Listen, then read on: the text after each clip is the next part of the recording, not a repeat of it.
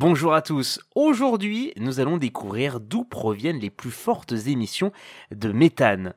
Le méthane, si vous ne le savez pas, a été découvert en 1776 et compte parmi les ressources énergétiques les plus utilisées au monde. Il est à la fois inodore et incolore et constitue la quasi-totalité, à 90%, du gaz naturel.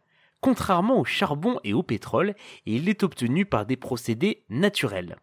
Étant donné que le méthane est un puissant gaz à effet de serre, il n'y a rien d'étonnant à ce qu'il ait des conséquences désastreuses sur le climat et l'environnement. Il est l'un des principaux responsables de la production d'ozone, une substance dangereuse pour les êtres humains et les écosystèmes. C'est d'ailleurs la raison pour laquelle l'Union européenne et les États-Unis mettent tout en œuvre pour réduire ces émissions. Le méthane se caractérise par son important potentiel de réchauffement.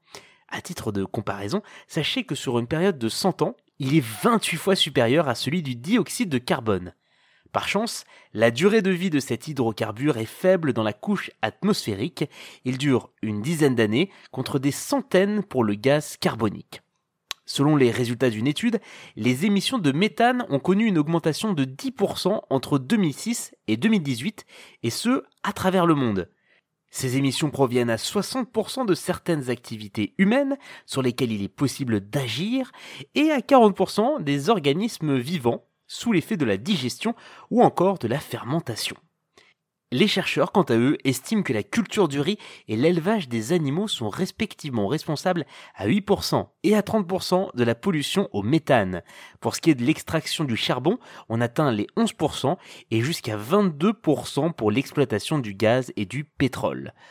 Concernant les feux de biofuel et de biomasse ou encore la gestion des détritus liquides et solides, les chiffres sont de 8 et de 18%. En bref, aucun doute, réduire les émissions de méthane, tel est l'un des défis des groupes et des individus qui luttent pour protéger la nature.